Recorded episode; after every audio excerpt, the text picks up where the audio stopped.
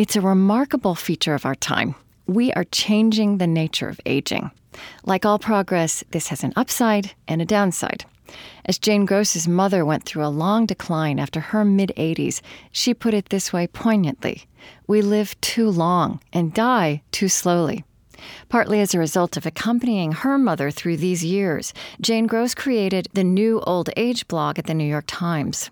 Her hard won wisdom on experiencing the new old age of our parents and ourselves is eloquent, practically useful, and blunt. If there's any advantage at all to them having this long, slow dying, there's a lot of time to get things right that you didn't get right earlier. Mm-hmm. Um, I mean, you know, definitely changed the architecture of my family. It definitely changed what the nature of my memories of my mother are, mm-hmm. and I imagine will be forever. I mean, on the one hand, it makes me more scared, and on the other hand, it makes me less scared. I'm Krista Tippett, and this is On Being. Jane Gross is the author of A Bittersweet Season Caring for Our Aging Parents and Ourselves. She also appears in the new documentary Caring for Mom and Dad, which premieres this week on PBS. I spoke with her in 2011. Jane Gross's memoir is full of what she's learned as a journalist, but it centers on intensely personal lessons learned the hard way as she and her brother navigated an unfamiliar landscape of life. In her introduction, she writes of the far shore of caregiving, an all consuming and life altering experience that wrings you out, uses you up, and then sends you back into the world with your heart full and your eyes open if you let it. I wonder, did you, what did you imagine old age would be when, when you were growing up? Your own, that of your parents, that of yourself? It made me think, wonder, you know, did we think about this when we were growing up? Yeah. I think that I didn't think about it. Um, by the time I was born, only two of my four grandparents were alive. Mm-hmm. Um, one died suddenly and, you know, was a vibrant man and then kerplunk in the street the next day. Um, my father was younger than I am now when he died. He was only 61. Mm-hmm. So there was no multi generational aging going on. And we also lived in a kind of white bread, not quite Levittown, but that sort of suburb mm. where everybody was more or less the same age and raising their children. I mean, I don't even really remember seeing old people when I was growing up. Right, right. You know, I think that that's kind of an amazing backdrop to the story that you have to tell and to this piece of our common life that you've done your journalism about these last years that the very nature of aging and of dying has kind of changed in real time in our lifetimes. And even, I think, in terms of imagination, uh, even in the last decade. So, you know, there was a story that you tell in that book um, about. I believe you were present when a geriatrician, Joanne Lynn, was asking an audience of people yes. who were who were all yes. health experts of one kind or another, how many of yes. you expect to die? and everyone did not shoot their hand up. and then she asked them, would you prefer to be old when it happens? And in fact, those two questions and the reactions that we have to them are kind of out of sync with the knowledge that you have about this and that she had about this. Yeah, I mean, you know, she does that presentation frequently and apparently always gets the same reaction. And, you know, what was so striking to me is that she gave them kind of the easy choices first and cha- left the really hard one until the end, and then they had sort of run out of things to raise their hand about. Uh-huh. Um, but there's this horribly long in between time that didn't used to exist. Between just living, between and fine dying. and dead. Mm-hmm. Mm-hmm. I mean, that's that's the thing that I think is sort of new and the result of medical technology. And everybody wants to believe that their parent, and even on some level, more importantly, themselves, are going to be, you know, perfectly healthy, climbing the Himalayas one day and dead the next. Right. Playing tennis at 80 or 90, you wrote. Correct. Yeah. Correct. Um, and it's the in between time that now, for so many people, lasts so long, and that, you know, I'm not even sure if we had grown up surrounded by old people, if we would have witnessed that in between time right, back right, then. right. And your mother, it sounds like she was was she 88 estelle was her name let's go right Yes. and that it was she mm-hmm. 88 bef- when she re- she really also was one of these people who had a was pretty fine right Uh, yeah, I mean, she was fine, and then all of a sudden, in a hundred small ways, mm-hmm. none of which were going to kill her, not fine. Mm-hmm. She, yeah, she went from being fine to being really dependent on other people, mm-hmm. strangers, and her children, without a lot of warning in between.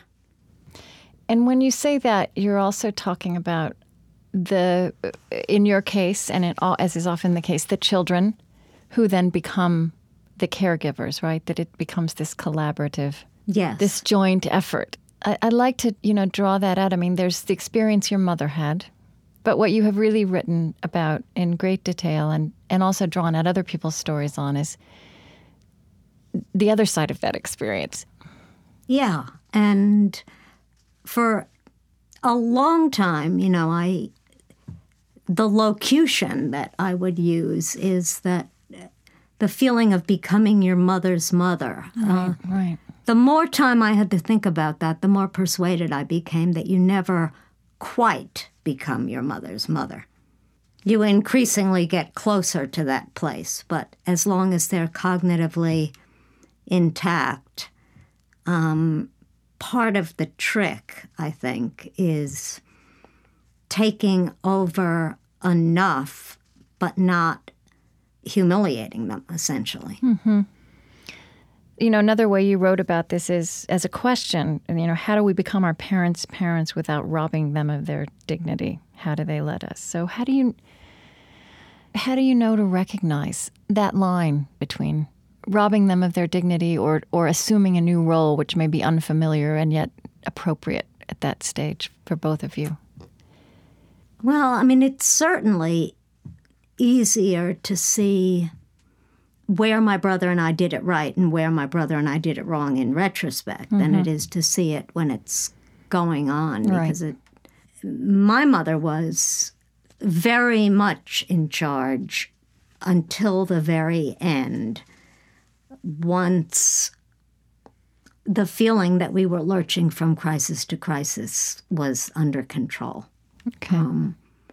She was quite this is a terrible word but she was actually more childlike earlier in the process than towards the end of the process because she was so frightened. Um, once she got her mind around what her situation was she was really clear at that point. Hmm. She also was very clear once she was in a nursing home environment, which is partly why I have this really counterintuitive feeling about nursing homes. I mean, we do a lot of things during the process to keep them from winding up there mm-hmm, um, mm-hmm. because somehow or other we believe that there's no worse thing that you can possibly do. Um, on the other hand, in a good nursing home, there's an awful lot of psychological support, an awful lot of social support, an awful lot of religious support.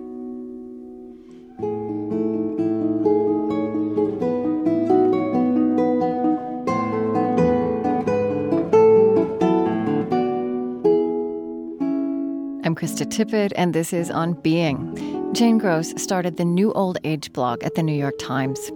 Her book, A Bittersweet Season, is a memoir of the experiences that led to that project.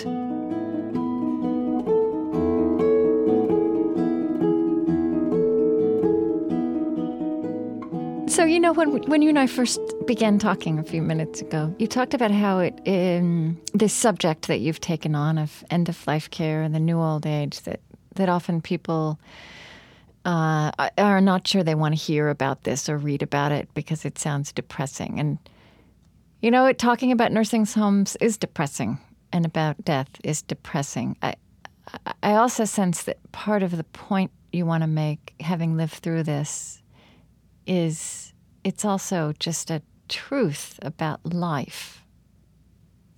I would not have expected this at the outset. Um, my mother and I had a difficult, very difficult relationship. And, you know, I didn't race to the loving caregiver's role with mm-hmm. an open heart, shall we say. Right. I sort of weighed in my mind what seemed to me like the lesser of two evils. You know, was I going to do this because it was the right thing to do? Um, or was I going to bail and feel guilty for the rest of my life? And on balance, with that as the rock and a hard place, I decided, you know, do it and do it right. Um, I didn't have a whole lot of expectation, if any expectation at all, that it was going to be redemptive, if you will. Mm-hmm. Um, but it was. I mean, it was um, after we'd sort of muddled our way through the crises and the mistakes. It was. It's really a time when a certain kind of family repair is possible. Hmm. Unless you're fortunate enough to come from the kind of family where there's no repair work to be done. I haven't met any of those people. well, neither have I, actually. Um, I mean, also a story I tell in the book, but um, my mother told me I looked pretty for the first time in my life when she could barely speak anymore. Mm. And she told me she loved me for the first time in my life on an alphabet board. Mm. You know, some pretty interesting, surprising things can happen at that stage.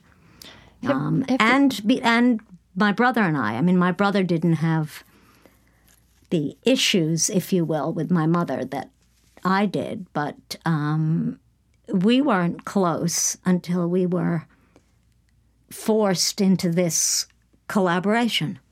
Hmm. And, you know, so that's the other redemptive piece is to be sort of left with a different kind of relationship with a sibling than I had before. Do you think that this is a common experience of undergoing this kind of repair? You started the, the New Old Age blog in part to open up this discussion with other people? I mean, I don't know if redemptive is a word everyone would use, but but do you hear versions of that, echoes of that in other stories? Um. Well, because as a result of the blog and as a result of a number of years of writing about this for the paper, New York, you know, the mm-hmm. Dead Times. Tree, New York Times. Yeah. Um, and because we were late children and therefore were going through this ahead of our friends and colleagues, hmm. most of what people talk to me about is how do you do this? How do you do that kind of stuff. Yeah. I hear more stories about the relational piece of it interestingly, from the old people. Hmm.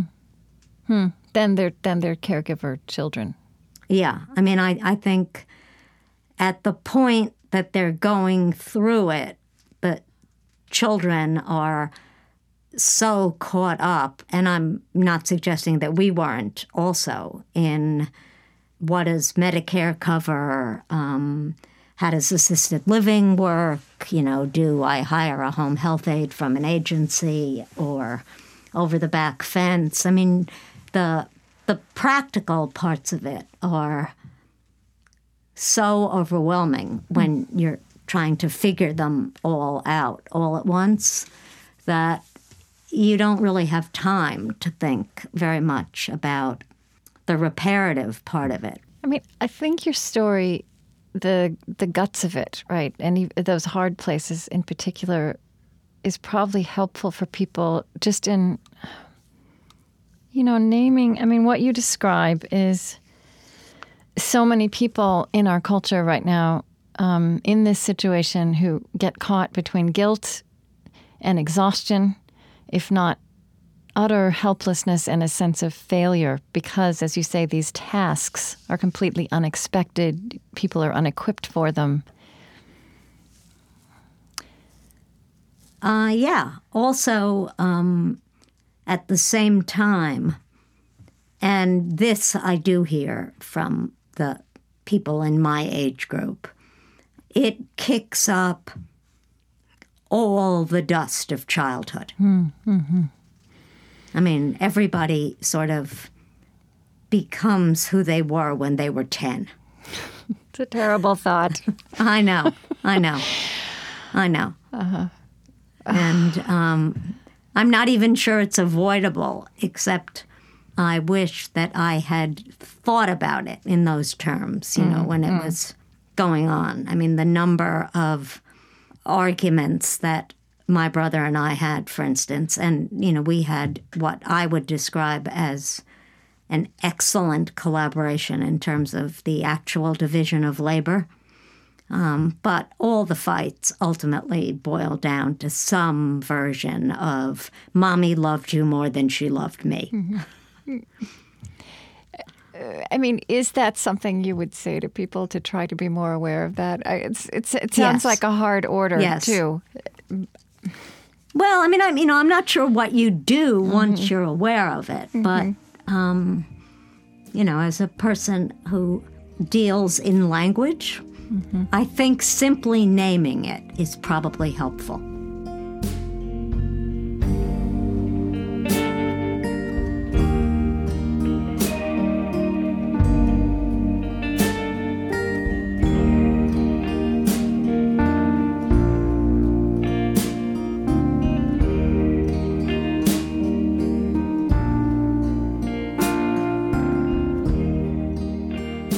In your writing, there's another interesting word that recurs. Um, if I think, if I kind of read between the lines about unexpected learnings, and it's about time and timing. You know, you say the one of the great challenges to figure out. Again, we talked about this a minute ago. What when's the time to take charge? Um, the importance of slowing things down and demanding time to make decisions when in the middle of some of these crises you you feel pressed to make snap judgments about things you, you don't understand. You also use this phrase describing this entire experience of this period of living in the eternal present tense. Well, I mean, you have no idea how long it's going to last. You have no idea what's going to happen next. Um, and I think for so many of us, and you know, this obviously is an upper middle class thing to say in a certain way, but you know, we're mostly people who have been enormously successful in our professional lives and are used to feeling in control of what we're doing. And you know, you make a to do list and you check everything off the to do list. And then when you get to the bottom of the page, whatever the task is, you're done. And this doesn't work that way. I mean, I started doing yoga in the middle of this. Right. okay.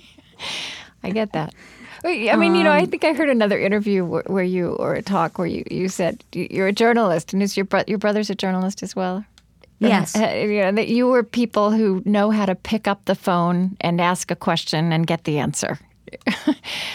I mean, we just thought that the faster we moved, essentially, mm-hmm. and the faster we ticked all these things off the list, the faster we could get back to what our lives had been like before.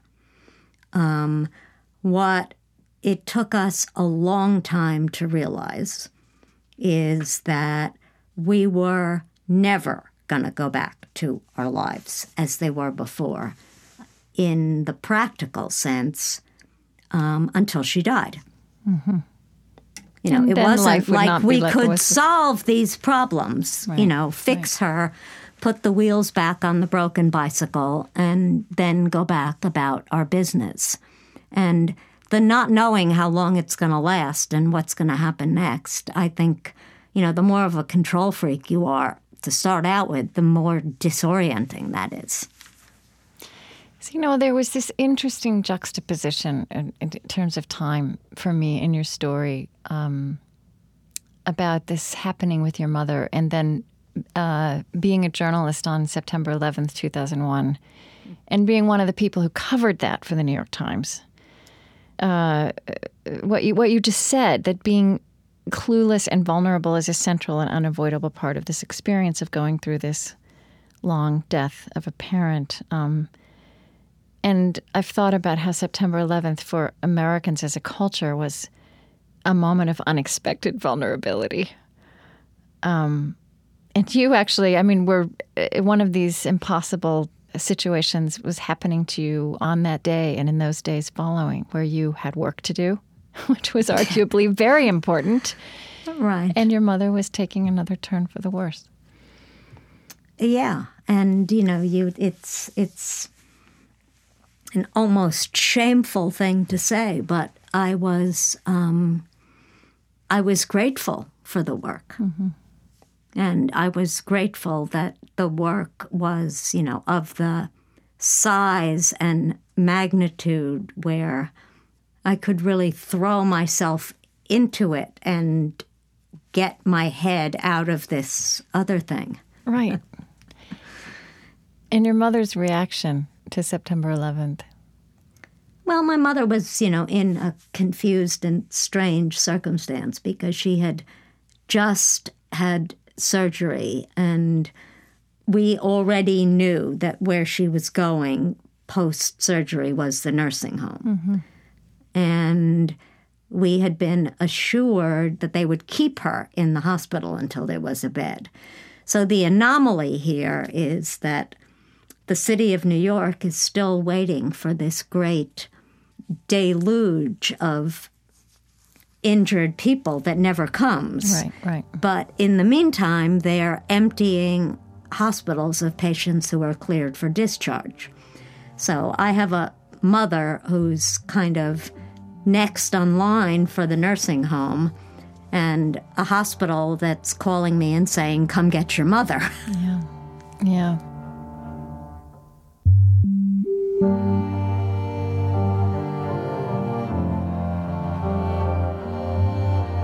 Here's a passage from Jane Gross's memoir, A Bittersweet Season. I sprinted when I should have cautiously watched my step, rushed when I should have ruminated, barked orders when I should have discussed things with my mother. I heard what I wanted to hear, not what doctors or admissions directors of long term care facilities were actually telling me. Does any of this sound familiar to you? If it does, slow down. Get your bearings. You can't bulldoze your way through this like a work project. Still, you can take comfort in knowing that this precipitating crisis for many of us is the hardest part because you probably still think you can make it right, that you can stop the clock. It takes a while to learn that some decisions are far more important than others. Some things are actually in your hands and some not. What is vital and well within your control is being present in a consoling way and respectful enough to bear witness to the inevitable. This, too, is about slowing down. At first, it's hard to walk at a snail's pace beside your mother or father when they can no longer keep up, at least without impatiently rolling your eyes, or to kneel at their level when they're in a wheelchair. But the pace and the vantage become more natural, and annoyance softens into tenderness if you let it.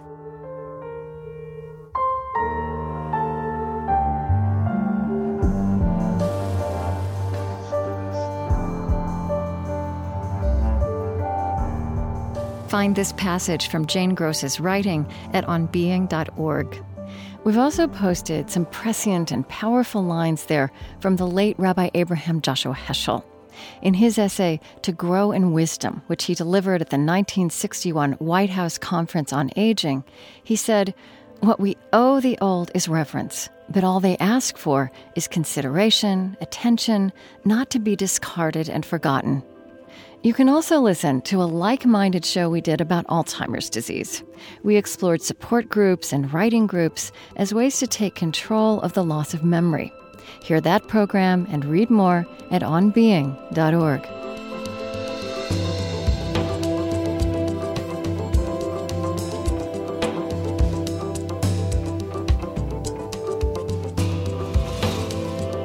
Coming up, what happens when there are no children to care for us? Can we create new forms of community and expand the meaning of families of choice as the new old age redefines the final span of life?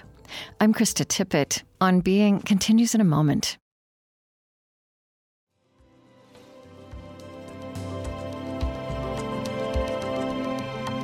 I'm Krista Tippett, and this is On Being. Today we're exploring Jane Gross's experiences as a daughter and a New York Times correspondent. Hers is a story of our time, the new landscape of living longer and dying more slowly, and the caregiving this involves. She's written a memoir, A Bittersweet Season, about lessons learned the hard way as she went through this life passage with her own mother. So, do you think that is it your sense, um, and I mean this as a journalist and somebody's writing about this as well as someone who's gone through it, that we are collecting some some smarts, some tools about how to live this kind of life passage uh, with our parents, with ourselves? I wish that I could give you an unequivocal yes mm-hmm. on that. You know, for a million reasons. One being that, that the denial and the not wanting to visit this um, before you have to is very strong. Mm-hmm. Um, on the other hand, I think that, and this is in no way scientific, this is totally anecdotal. I think that the denial is stronger on the part of the adult children than it is on the part of the elderly. Mm-hmm. A lot of things that upset us while it's going on don't upset them.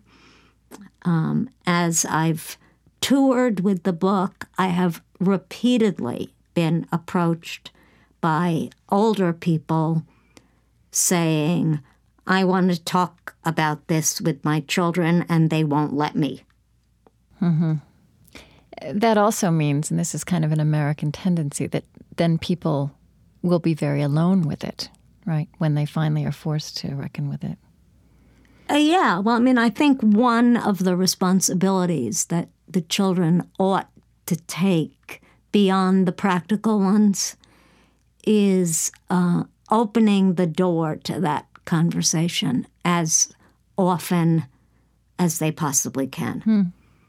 My mother used every family meeting at the nursing home to make clear what her end of life philosophy was. I mean, my mother behaved like somebody who was trying to create a record mm-hmm. so that, you know, when she made decisions at the end, they weren't decisions that came out of the blue. But um, as I say, my brother did his share of the work and then some, and in many ways was much better at it than I was because he was better able to compartmentalize than I was. I mean, he did what needed to be done and then he lived his life. He didn't sort of wander around with a black cloud hanging over him all the time. Mm-hmm. But um, he found those conversations um, virtually impossible to sit through. Hmm. He hmm. would come to the meetings. He would fiddle around with his Blackberry. He would leave early. Um, you know, I, I think one of the things that people can do within their families, perhaps, is figure out which of the children is the most comfortable having that conversation. I mean, everybody doesn't have it as long doesn't Right, have to have it as long as somebody has it. So that's also that a piece of self awareness awareness of the family dynamics. Yeah, and I think that generally the parents know which hmm. child that is. Mm-hmm, mm-hmm. Um, I'm also quite persuaded in the case of my family that it was easier for me to play that role and easier for my mother to involve me in that because she was so much more attached and vice versa to my brother. Is that hard, is that painful for you to say? Is that hard to say, or was is that no, something you made peace with? I mean, I've made peace with it, and you know, I I had a parallel relationship with my father, who Mm-hmm. unfortunately died, you know, very young, and Michael and I used to joke all the time that he got all these extra years with his parent. and, you know, I lost mine when I was 25. On the other hand, I got this reconciliation time at the back end that my brother never got with my father. Right, right. Um, I mean, I think families tend to divide up in certain kinds of ways. I'm just grateful that, you know, she and I had the time to appreciate each other, mm-hmm. I guess. I, I'm curious about how going through this experience with your mother has ch- changed the way you think about aging. Your aging. I mean, not just dying, but aging. Right? Just getting old. Yeah, yeah. Well, I mean, you know, it's maybe I'll feel differently about this at a different age, but I mean, I think that probably for most of us, I mean, even you know, much younger people who have things like cancer, I think that most of us are much more afraid of the process than we are of the fact of it. Would you agree? Um, what do you mean that are that we're we're more afraid of what we know than what we are No, I mean I'm not afraid of being dead so much I, as Of I am afraid of the dying. yes. And um, particularly having, you know, watched this kind of dying. Not that I'm wishing for cancer, but you know, I'm single, I'm childless, um, and the idea of how do you get through this if you're by yourself, um, you know, makes the hair on my arms stand up. Yeah. You've done some interesting pieces about women teaming up in old age. Yes, Because women yes. do live longer, right? Yes, Um, yes. There was this article in 2004. Um, it, it struck me. Uh, I mean, I've I've had that fantasy. I'm, I mean, I'm 50. You know, I've got theoretically some years ahead of me. But um, I've thought about. Uh, I don't know, somehow getting to some stage in my life where I could pull together some of my favorite people that we all might inhabit some island or community or neighborhood or something. I mean, it, it strikes me because the, the nuclear family uh, is more as we at least um, romanticized it at an earlier stage in American culture. It's, it's not there anymore, and in any case. And uh, it strikes me that one of the things that this new old age, new dying may force us to do is recreate community um, or create new kinds of community that will take Yes, us all the way through to the end of our lives. And, um, you know, my favorite fantasy, and I think that this is probably true for most women, even the ones who live in families, is me and my girlfriends, Yeah, right. right? yeah. Um, and whatever children or grandchildren or significant others might or might not be around join And I've in. had an extended conversation with one friend of mine who um, has a husband, and you know, so we can't start choosing our real estate while he's still with us. um, but we have very funny conversations about, you know, if we have long term care insurance, which is something that has many pluses and many minuses, but both of us happen to have, you know, can we use our policies, you know, to have somebody drive us and somebody cook and mm-hmm. somebody do manicures and, mm-hmm. Mm-hmm. um, you know, sort of the ultimate summer camp or college dormitory or spa for old women. Right.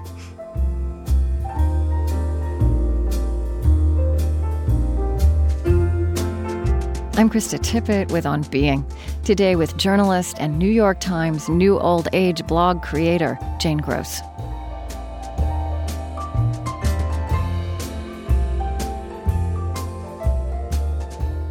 I mean, you you uh, quoted a, a, scholar who's thought about this, and that legally friendship, um, there's a second class status of friendship, and that if if we recreate new kinds of community at the end of life, that there would also be practical things like that to take up.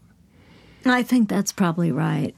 I have very strong feelings about you know the general um, devaluing of friendship. Mm-hmm. Um, I mean, it's lack of legal standing. I actually took care of a dying friend quite a long time before my mother was sick, and who had parents and a sister who, um, I guess the best way to put it would be to say, went missing. Right, right. Everybody but doesn't I, rise to this occasion like you and your brother did. I took care of him and my mother was absolutely beside herself. I mean, she kept saying, He's not your family, he's not mm. your family. And I kept saying to her, You know, Mama, who do you imagine is going to do this for me? Mm. Mm-hmm. And that how could she be so stuck in this notion that only family does this? Mm-hmm. I mean, in a perfect world, I suppose we would all look at the model of gay men during the AIDS crisis right. because those were families of choice, not families of origin, and they took wonderful care of each other. It's such an interesting thing to name. Do you think about, um, you know, the nature of identity and what happens to it across the lifespan. This is something I've thought about before, but it really struck me as I was reading your story. I mean, your mother is this woman who'd been a nurse, she was a mother, she was a wife. Uh, you described her as intelligent, thrifty, resilient, resourceful. She thrived as a widow, actually. She was okay with solitude, she was independent. You know, then later, and, and so that's who she was, right? I mean, that's the mother, or those are ways, some ways to describe the, the woman you yes, knew. Yes. Yes. I mean, then mm-hmm. there's, you, you talk about the difficulty of language. You know, suddenly you become elderly, suddenly you're a senior citizen. Or there was one review of your book where someone described your mother as a feisty octogenarian, which I know they meant as a compliment, right? But it doesn't describe that woman in her fullness. Yeah, and I'm I'm actually not sure. Um, and you know, I'm going to have to wait until I'm there, I suppose, to know the answer to this. Although it really is a great gift, besides my mother, to have other very old people in my life. You know, parents of friends, the mm-hmm. people that I taught in the nursing home. I mean, they are incredible teachers and teachers in a different way when they're not your mother. Right. But um, I'm not persuaded that it isn't worse for us in middle age imagining it than it is for them experiencing it hmm. because it happens to them incrementally. I tell a story in the book about um, my mother announcing to me upon return from a vacation. I mean, first words out of her mouth when I walked into the assisted living place she was living at the time that she needed diapers. And, you know, she sort of presented it to me terribly matter of factly, which was my mother's way. I mean, I need diapers and I need sweet and low and I need oatmeal, if I remember correctly. right. And I was just so unstrung by this that a neighbor, you know, sort of scooped me up in my very own grocery store and took me from aisle to aisle. And um, I said to a friend of mine later, I didn't understand why that particular marker was so upsetting, so much more upsetting to me than it was to her. And my friend's observation was that there were many reasons why it was a relief to her by then. Hmm, hmm, hmm. Because getting from the wheelchair to the bathroom was causing falls and all kinds of problems. And so I'm not sure that it's as bad when it actually happens as it is to watch it happen. I sure hope not. yeah. Well, no, that makes a lot of sense. I mean, uh, the the again to the, this the experience of aging, right? I mean, there's the dying slowly, but there's the living long, and aging. mm, Really experiencing yourself to be aging starts much earlier than this these your your 80s, right? So, and I mean, I mean, even even at 50, I mean, it strikes me that there's something about aging What you start to realize there's kind of incremental loss. There are also things being gained, right? I guess, and I'm just wondering if there's any way you do that incremental change differently, having lived through that. What did you say? That far shore of caregiving with your mother, well, or does it? Does it? Do we just have to go through it? Well, I mean, I think it's both. I think mm-hmm. you just have to go through it. And I think that if rather than, you know, sort of squeeze your eyes shut, mm-hmm. you decide that, that there's something interesting about it. Mm-hmm. Um, if only in the kind of spiritual life cycle sense of the word. I mean, you don't get a choice, yeah, right. right? Yeah.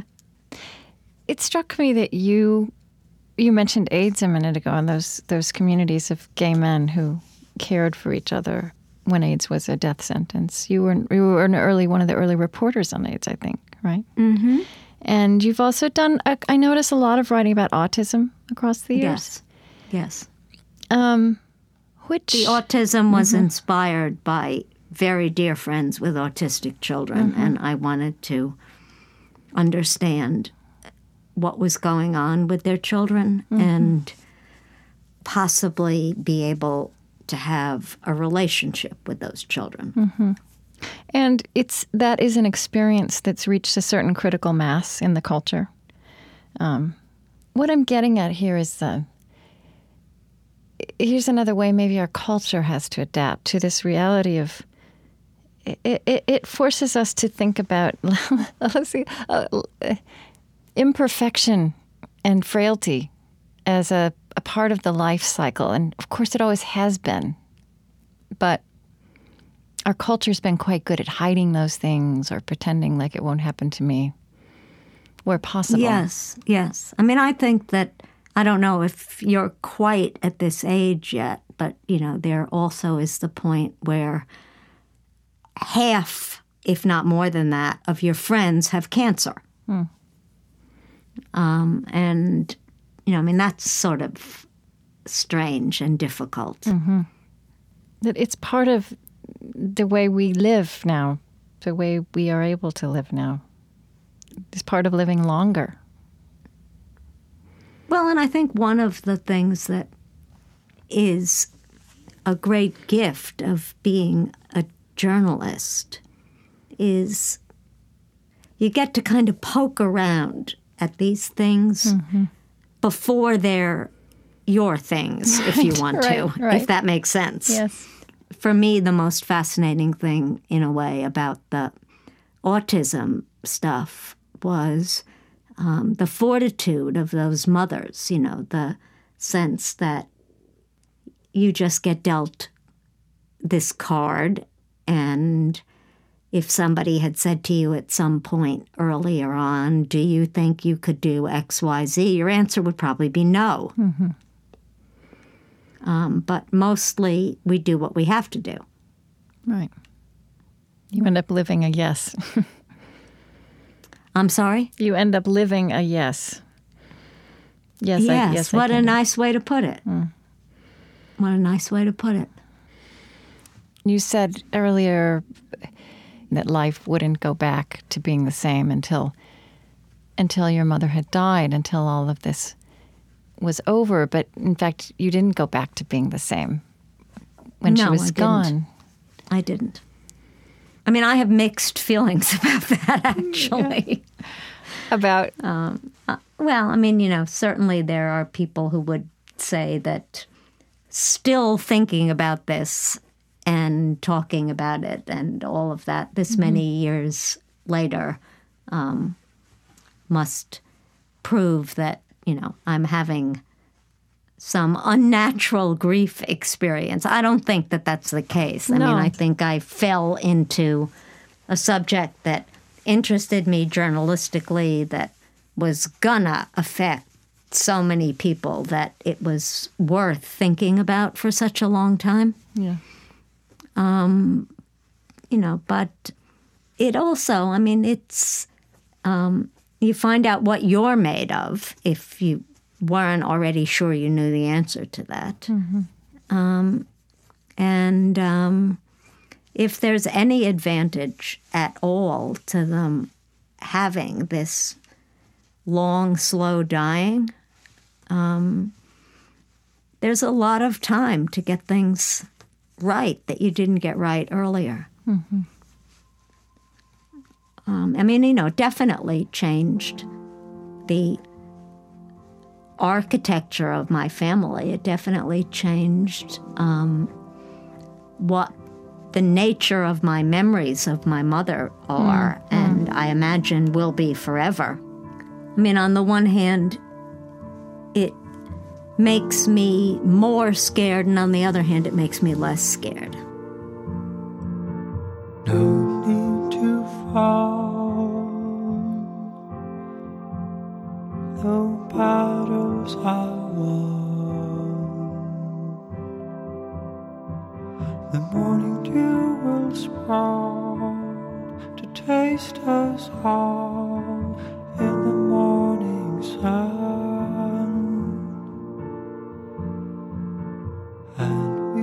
Jane Gross was a correspondent for the New York Times for 29 years, and she founded its New Old Age blog. Her book is A Bittersweet Season Caring for Our Aging Parents and Ourselves. She appears in the new documentary Caring for Mom and Dad, which premieres this week on PBS. And here in closing is another passage from her memoir. into I keep saying that this experience can become something other than desperate and bleak if you let it. It really is a choice. We all know grown children who have bolted when the moment arrived. But imagining running away doesn't make you a bad person. I fantasized, usually in the hypnagogic space between sleeping and waking, facing another day of ignorance and exhaustion about pointing the car west and driving, driving, driving. I'm glad that I didn't, because instead I learned what I was made of. I found my better self. I found my mother. I found my brother. But all of that came later.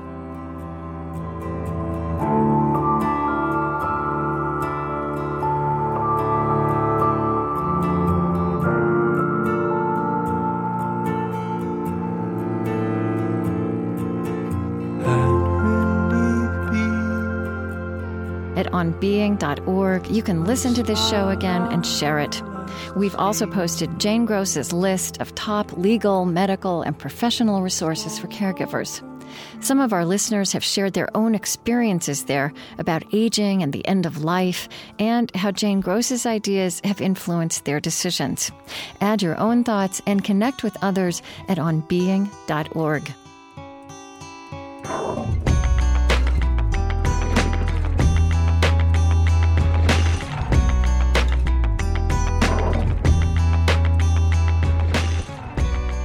On Being is Trent Gilliss, Chris Heagle, Lily Percy, Mariah Helgeson, Nikki Oster, Michelle Keeley, and Selena Carlson.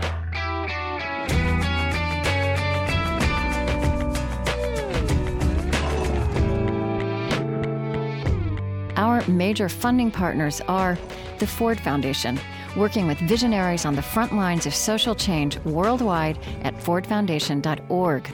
The Fetzer Institute, fostering awareness of the power of love and forgiveness to transform our world. Find them at fetzer.org. Kalliopeia Foundation, contributing to organizations that weave reverence, reciprocity, and resilience into the fabric of modern life.